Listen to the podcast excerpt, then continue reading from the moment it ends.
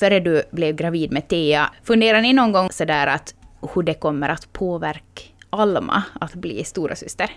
Det kanske kan så här tyckas i efterhand lite naivt, men eftersom att jag själv växte upp utan syskon, med en jättestor syskonlängtan, så tror jag att, att jag på något sätt kanske lite hade romantiserat bilden i mitt mm. huvud. Alltså jag tror jag tänkte mest på de positiva sakerna som kan komma ut av att få ett syskon. Vilket sådär i efterhand kan kännas lite som att jag nästan lite kanske skäms över det, eller typ lite naivt eller sådär. Men vad hade du... Du tänkte på att det skulle liksom gå som en dans då, eller? Nej, jag, jag, tror, jag tror inte jag tänkte att det skulle gå som en dans, för jag är väldigt sådär allmänt alltså realistisk, att, att jag förväntar mig inte att saker ska gå lätt, men jag visste inte riktigt vad jag hade att förvänta mig. Alltså mm. jag visste inte att vad, vad blir utmanande? Alltså ja. vad är det som är... Jag tror jag förstod inte heller att, att det är ganska stor skillnad på att till exempel få syskon när man är ett år och ett och ett halvt år, eller när man är tre år, eller när man är fem år. Ja, eh, precis. Vilket jag nu har en annan förståelse kring.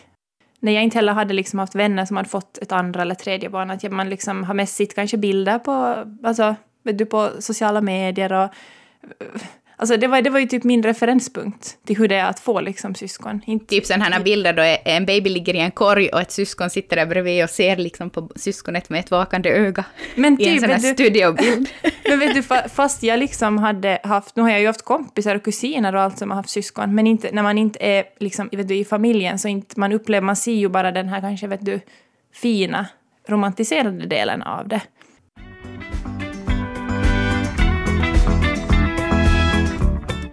Eh, idag så ska vi prata om hur eh, barn reagerar på att eh, få syskon. Du lyssnar på Föräldrasnack med Karro och Rebecka.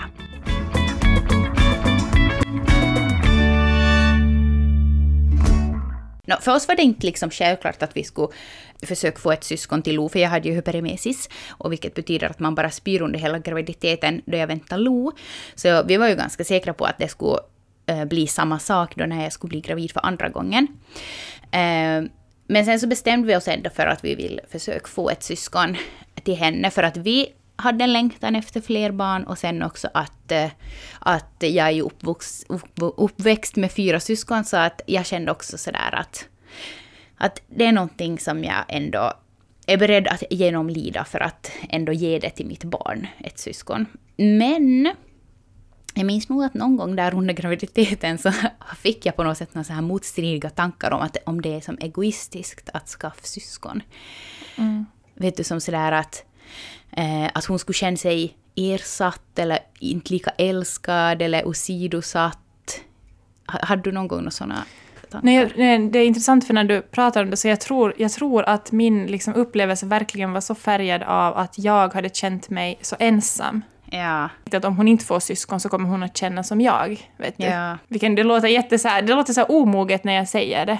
Nej, men vad som, skulle göra det? Eller inte omoget, men det låter på något sätt så här naivt. Nej, men alltså en nu. känsla av ensamhet är ju nog någonting jätte liksom, starkt och inte vad ska man säga, inte bra för ett barn att känna sig ensamt. Man har ju de erfarenheter man har, men ibland sen när man får en ny erfarenhet sen då när vi fick liksom andra barnet, mm. så, så var det ju inte så jättelätt. Så nu har jag ju den erfarenheten, så nu förstår jag ju olika aspekter av det. Ja. Men, eh, men nu när jag ser tillbaks på det, eh, de där tankarna som jag hade då, så, då så, så tänker jag nog liksom att, att det absolut inte egoistiskt att få ett syskon till sitt barn. Att det är ju på något sätt ändå, jag kan nog säga att jag tycker att det är någonting av det finaste ändå som man kan ge mm. till sitt barn, syskon. Eh, det är att de har någon att känna den här vi-känslan med. Ja, inte vet man ju aldrig hur deras relationer utvecklas, om det blir något liksom snurr på tråden och sådär. Men jag vet ju i alla fall att mina syskon kan jag alltid lita på. Eh, jag väljer alltid dem i slutet av dagen, vad det än gäller. Eh, så sådär på något sätt att man, man vet att man har dem. Mm. Och också det där att, att ens barn har varandra sen den dagen då, då liksom jag och Robert inte finns något mer. Att de har någon att dela sorgen med när föräldrarna inte finns. Och, ja, men på något sätt den där ursprungsfamiljen på något sätt. Det är väl det jag har tänkt att ändå väger över alla reaktioner som de ändå kan komma att få då när det där barnet väl kommer hem mm. från BB, eller det där syskonet.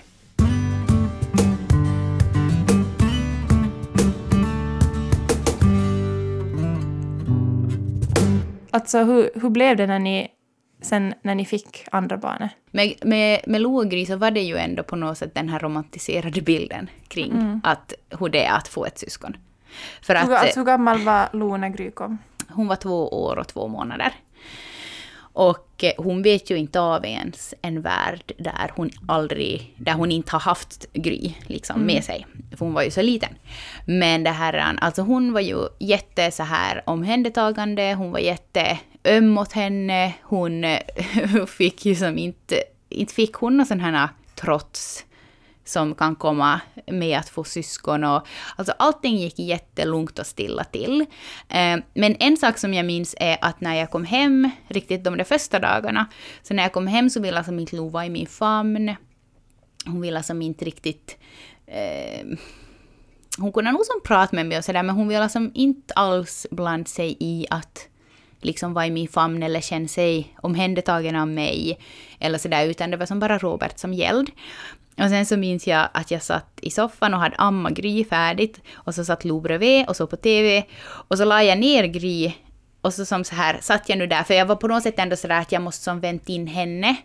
Att min famn är öppen, men att jag måste som vänt in henne. Att jag kan som inte bara tvinga henne nu att börja som förr. Liksom. Att, att på något sätt att...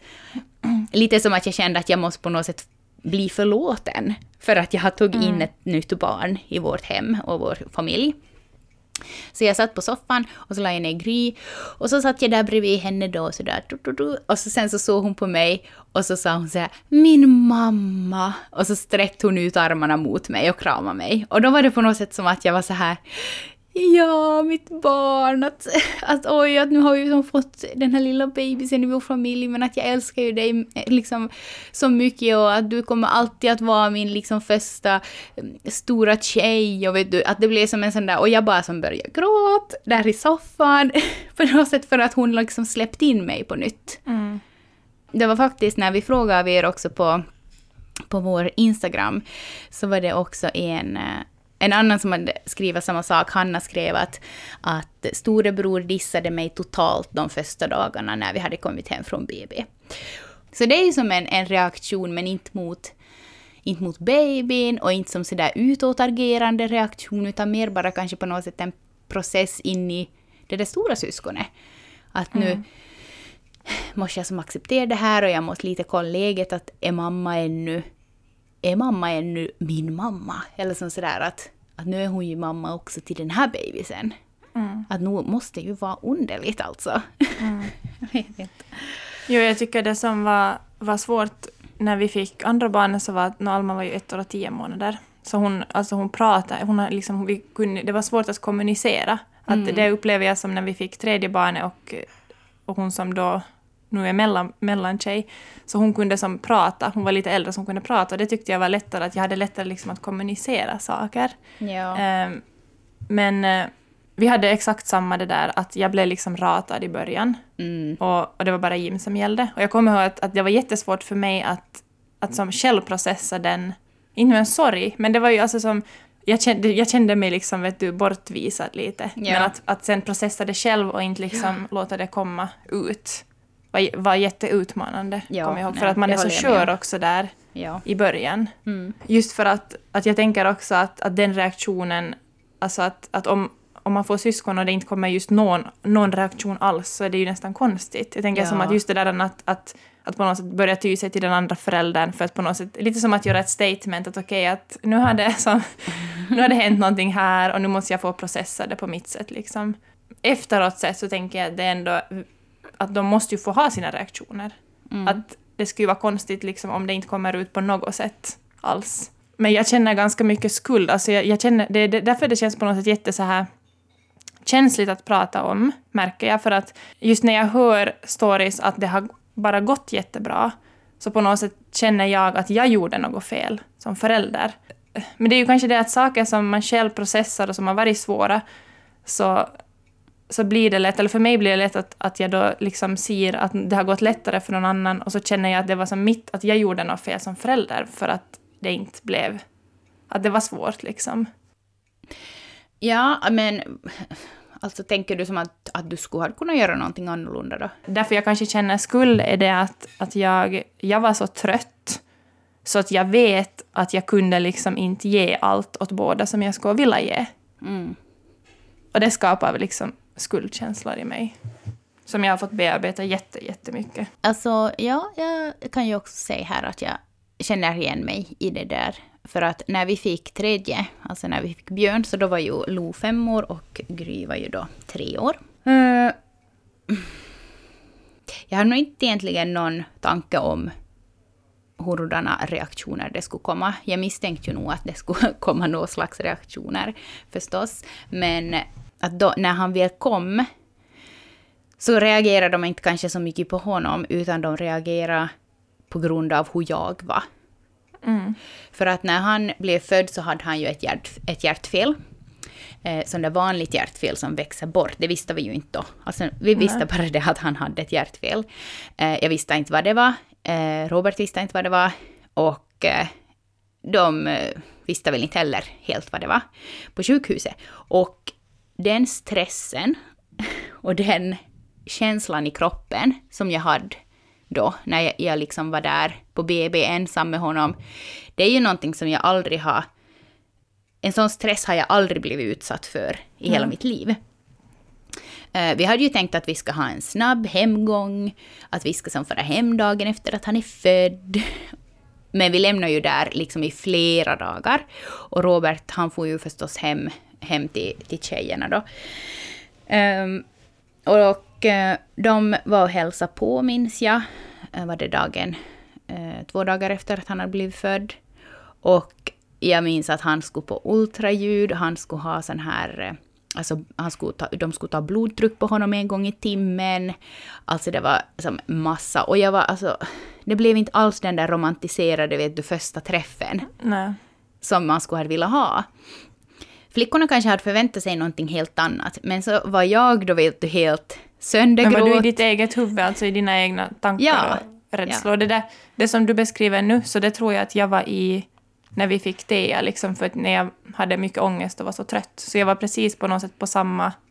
Eller det du beskrev på något sätt, att, att det blev inte som, som du hade velat eller som du hade liksom på något Ja. sätt sett framför, eller som du skulle ha velat ge åt dem. Det, det blev Ja. liksom... Ja. Ja, nej men alltså det blir som helt fel att, att utgångspunkten skulle kunna bli som så mycket finare. Bara jag skulle ha, vet du, varit på ett annat sätt. Men därför frågar jag av dig liksom också att vad skulle du ha kunnat göra annorlunda? För det har jag funderat med mig själv. Att vad skulle jag ha kunnat göra annorlunda? Alltså ingenting. För Nej. jag var i den där stressen, jag var i den där rädslan. Inte, inte fanns det, det någonting som skulle ha kunnat ta mig bort därifrån. Och ja, jag vet inte riktigt, det blev bara liksom, det blev bara på grund av att jag var så som jag var, så blev det inte bra. Men de får ju hem då sen och eh, vi lämnade dit då i, i flera dagar, jag och han. Men det som vi måste då göra var att vi måste få tillbaks efter en vecka på ett nytt ultraljud då, för att de ännu skulle se om det där eh, hjärtfelet då hade som växt bort då redan, eller om det då inte hade växt bort. För att om inte det hade växt bort, så då så skulle vi måste få på uppföljningsundersökningar då jättetyckelt och eh, ja, jag vet inte, jag, jag minns inte faktiskt helt exakt hur det var, men i alla fall så visste jag det att när, när vi kom hem från BB så skulle vi sen e- en vecka senare eh, igen på en undersökning då som skulle avgöra liksom att, att kommer vi att måste börja få på mycket undersökningar eller inte. Så den där första veckan då, ja, jag var ju ett vrak. Alltså, precis som du också har på något sätt måste bearbeta, så har jag också måste bearbeta det där att jag hade så jävla dåligt tålamod. Jag var liksom helt så här att de inte får ha något ljud för att han blir stressad. Eh, och jag var så ljudkänslig och eh, jag var bara som sådär, alltså kör från bara det att man får ett, en baby är man ju väldigt kör och liksom sådär hormonerna far runt och amningen ska vet du igång och allting. Eh, så, och, så, och så också den där liksom, det var som att jag var typ på paus tills vi skulle på den där undersökningen. Och också det att vi skulle som köra till Vasa då och sådär. Så det var, som, alltså det var en så otrolig stress för mig. Så att deras, flickornas reaktion var ju att de märkt att jag var helt liksom inte... Jag var i rummet, men jag var ju inte där. Vilket ledde till att de började vara utåtagerande, de började bråka jättemycket med varann. de eh, försökte få min uppmärksamhet. De liksom ville att jag skulle se på en massa saker, de ville att jag skulle höra på dem, de ville att jag skulle spela, de ville att jag skulle liksom sjunga med dem, allting. Och jag vet du bara orkar inte någonting. Och det där är ju nog liksom, ja, det var ju inte en reaktion på babyn i sig, utan det var ju en reaktion på att jag hade blivit typ trebarnsmamma och att jag var helt stressad. Men det är ju exakt det där att, att det, som du säger, det var reaktioner och det är det som kanske kan också sen skapa sådana, vad ska man säga, tankevurpor i en själv, att man kan få de här skuldkänslorna. Eller jag kan liksom själv, eftersom att jag vet att mycket var hur jag, mm. vad jag kunde ge och hur jag mådde. Men samtidigt, inte skulle jag heller kunna göra någonting annorlunda. Alltså det jag önskar att jag skulle ha gjort, att jag skulle ha bett om mera hjälp och stöd. Ja, ja. Det är någonting jag har lärt mig av det och tydligen måste man ju gå igenom saker och processa dem och hoppeligen lära sig någonting av det. Nu när jag ser tillbaka på det så var jag ju alldeles för dum mot mig själv. Mm. Alldeles för dum. Men det är ju sånt man lär sig och på något sätt måste se tillbaka på och också processera och kanske då också som förlåt sig själv för att det, det skulle som inte kunna vara på något annat sätt.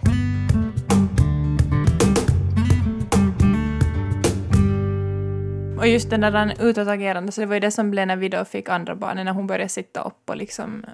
Och hon, nej men det var mycket som var jättekämpigt med henne. Det var liksom, mm. hon, hon, behövde mig hela tiden, hon var fast på mig hela tiden. Ja. Och jag, det är ju en jättestor omställning för en tvååring, att när hon har varit den som har varit fast på mig tills dess, och plötsligt kommer en annan som dygnet runt är fast på mamma för att det ska ja. vara liksom lugnt. Alltså det, det måste vara frustrerande på något sätt. Ja. Exakt. Uh, och att det sen just blev det där att, att det blev liksom bråk och skuffas och skrikas och bråkas och sådant. Just för att, såklart för att få min uppmärksamhet, jag förstår mm. ju det. Men när man mm. är mitt i det mm. och, och liksom är då till exempel jättetrött eller är i sina egna tankar eller rädslor eller funderingar eller något sånt. Just det att man är i rummet men man är ändå inte där på något sätt. Och det känner ju barnen av. Mm. Men jag kommer ja, ihåg också ja, när mamma sa det till mig i det här skedet, liksom hon påminde mig om att det har varit jättemycket, ni har flyttat, ni har fått syskon, men jag ville liksom inte höra det. Jag kommer att jag blev som irriterad på henne för att jag fick så mycket skuldkänslor på något sätt. Men det är just där som det är så dumt att, att man blir så hård mot sig själv då. När det är saker som som det jag har lärt mig liksom, att ta med mig från det är det att, det och, att jag förväntar mig att det kommer en reaktion. Att det är som okej okay att det kommer en reaktion, men att, att liksom... Jag vet inte. Men också vara snäll mot fick... sig själv. Liksom. Exakt. Sådär att, att ja, jag är beredd nu att det kommer att komma en reaktion, men jag kan inte heller liksom vara helt hundra procent redo för hur jag kommer att ta den här reaktionen. Nej. Och exakt det där som, vad som väckte det här, varför vi nu också spelar in det här, för just för att jag såg ju på, på Instagram mm. eh, en post kring det här. Eh, vad det togs upp på det sättet att, att eh, hon hade ju skrivit liksom, vad heter hon igen? Victoria Törnegren, Törnegren. tror jag. Hade ja. väl skrivit om, nu när de har fått syskon, att den här stora systern har varit så duktig eller snäll. Jag kommer inte ihåg vilket ord det var. Duktig, ja. Mm, duktig. Och systern, ja. Ja, och då reagerar ju hennes följare på att, att liksom... Jag reagerar också på det här att på något sätt, på, jag vet inte, att, Nej, men att, att, man lägger, att man lägger typ en prestation i... Och en värdering att, i det. Ja, i hur, hur, ett barn reagerar på att bli syskon. Eller att bli stora Exakt. syster eller storebror. Mm. Och det där reagerar jag också, kommer jag ihåg, på Eh, speciellt efter, efter den här erfarenheten då. Så när vi fick tredje barnet sen när, när folk kunde kommentera åt flickorna att de var så duktiga så är det som att någon skulle elda upp inom mig. Som att man är inte duktig om man inte reagerar med känslor och inte blir arg och ledsen. De, det får man ju bli. Jag menar inte man har, inte man har dum, dumt syskon om man blir arg och ledsen. För att det har kommit en ny människa som har tagit en del av ens mamma och pappas uppmärksamhet. Jag vet inte riktigt om det också är någonting ja, eller jag tror nog att det verkligen, ja, som, som du, eftersom att hon, hon är ju i vår ålder, hon Victoria som hade skrivit det där, hon är ju en, en jättekänd influencer i Sverige för er som inte är insatta.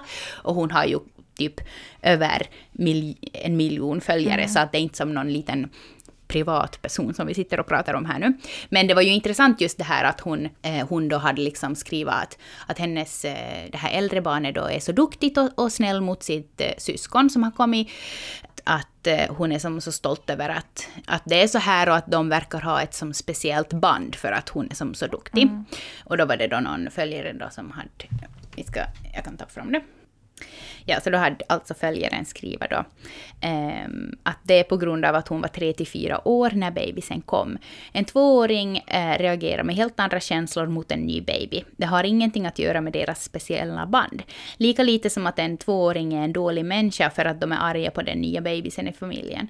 Sluta lyfta fram duktiga barn. Alla barn är bara barn.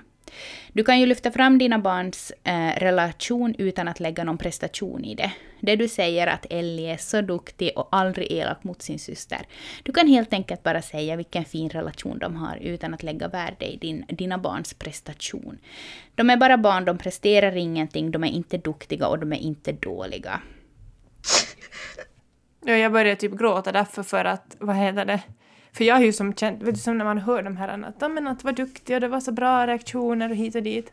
Och just det här att man lyfter fram att men de är så fina tillsammans och så är det som att vi fick inte en sån start men inte betyder det att mina barn inte har ett fint band. Eller jag har ju haft vet du, sånt trauma för jag är som att jag vet inte hur det, vet du som hur mycket bråkar syskon? Ska de bråka så här mycket? Ska de bara säga elaka saker? Liksom, hur är det att vara vet du, syskon Eh, att Haja nu liksom gett en dålig grund så de kommer inte att ha ett fint band resten av livet. Nej men alltså det att det på något sätt blir en trigger det där att man inte, fast man inte vill så blir det på något sätt som att man lägger det i jämförelse till sina egna barns då relationer eller sådär. Mm. Och eh, när vi hade med Petra Krantz Lindgren här i podden och pratade om syskonbråk, och det var ju liksom precis när Björn bara var någon månad, mm. så pratade vi ju just om det där eh, med att barn bråkar mycket och, och liksom att varför gör de det? Att man ska som gå till grunden till varför, att vad är det som triggar igång grälen och sådär.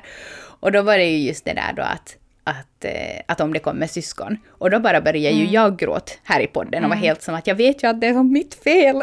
liksom att, men att nu älskar de ju ändå varann och att nu är de ju ändå alltså så fina som de kan vara och så inom situationstecken duktiga de kan vara i den här situationen. Mm. Men att hur mycket kan jag som kräva av mina barn? Exakt. Inte kan jag kräva att de ska uppföra sig exemplariskt då det har kommit en ny familjemedlem. Alltså man kan inte kräva det. Och sen just att läsa sånt där att, att de är så duktiga och de, eh, hon bråkar aldrig med sitt syskon och de har så fint band och speciellt band och man bara som att ja, okej. Okay. Ja, tack. liksom att här är bandet typ avklippt tydligen.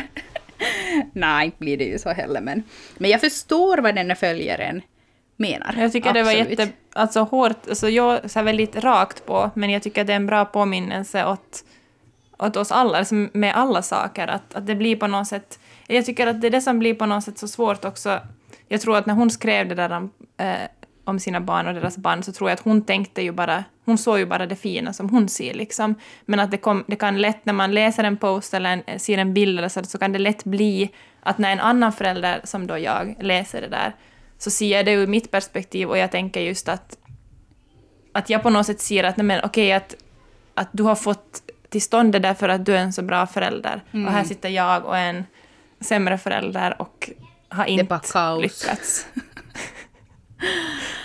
ja, nej men alltså nej. Nej, nej, nej, du lyckas nog varenda dag. Bara av att man älskar sina barn och är där för dem och och det här, ser dem och bara gör sitt bästa som liksom förälder och det man också, att man ser till sina egna behov som förälder. Mm. Det är ju på något sätt också att man gör det man kan. Och man kan ju som inte, alltså som, man kan ju inte heller förvänta sig, jag vet inte, ibland får jag verkligen en sån tanke som att jag kan ju som inte heller förvänta mig att jag ska, eller som att om man inte har gått igenom någonting, alltså om jag inte, tidigare har, har jag ju inte varit med om den situationen, så jag kan ju inte ens förvänta mig vad, vi, vad jag väntar mig. Ja, så att, precis. Vilken reaktion du ska ha. När man är så jättehård mot sig själv så är det ju mm. som att... Nej, jag vet inte. För att då igen, liksom när vi fick tredje barnet så då var allt mycket lättare. Då var det mer som det du beskrev när ni fick andra barnet. Mm. Att då var det liksom... Nej, alltså allt var mycket, mycket lättare på något sätt. Reaktionerna var kom, alltså de har kommit sådär mera stegvis, att de har, i och ordning har de haft sina reaktioner lite i olika skeden, till exempel när Valle började gå och började ta deras leksaker och han började liksom retas med dem och sådär, så då har det kommit ganska kraftiga reaktioner av den ena. Och sen att de har just syskonbråk som har varit i olika perioder, som jag ofta har sett att har varit just i anslutning till när Valle till exempel har behövt mig mera. Mm. Men att det som har kommit lite mer sådär utspritt och jag var kanske mer också förberedd på det. Ja. Så jag kanske tänker att jag önskar att, att jag skulle typ ha fått som någon förberedande kurs inför att man får första barnet så skulle jag behöva något liknande inför att vi fick andra barnet på något sätt att prata kring det här, hur, det, hur jag kan tackla dem. Eller som, för jag hade inga verktyg. Jag hade inga verktyg. Nej. Jag borde säkert ha läst böcker och sånt.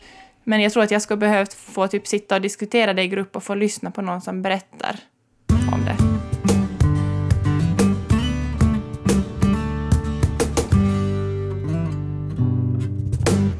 Man kan väl så här, i alla fall jag tänker att man kan eh, sammanfatta som så att det är jättefint att få syskon och det är ju också på något sätt en, en, en så stor gåva som man bara typ kan ge till sitt, sina barn, att ge dem syskon på så vis.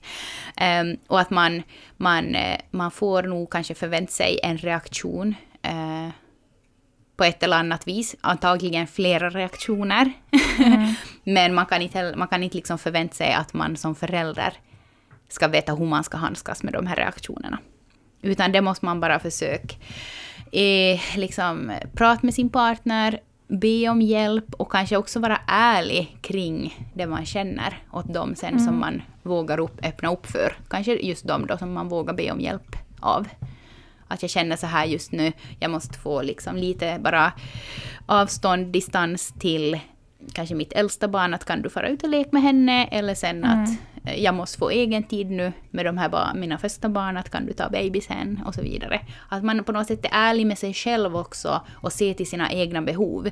För det är ju inte bara, det är inte bara ens barn som har fått ett syskon, utan det är ju också att man själv har blivit trebarnspappa, mm. trebarnsmamma. Det är en stor omställning också för en själv och just det där att, att ha energi så det räcker till, det, det är tufft men förhoppningsvis så blir det ju enklare sen vartefter syskonen växer och blir större. När vi fick tredje barnet så, så blev vi ju separerade då vid förlossningen så anknytningen liksom tog längre för mig. Så då hade vi flera gånger den diskussionen att jag på något sätt kände att jag ska behöva ha honom nära hela tiden och på mig hela tiden för att på något sätt få den där... Nej, men att få det som vi typ gick miste om på förlossningen. Eh, men att det igen skapar lite skuldkänslor åt mig för jag såg ju att det påverkar flickorna. Ja. Liksom.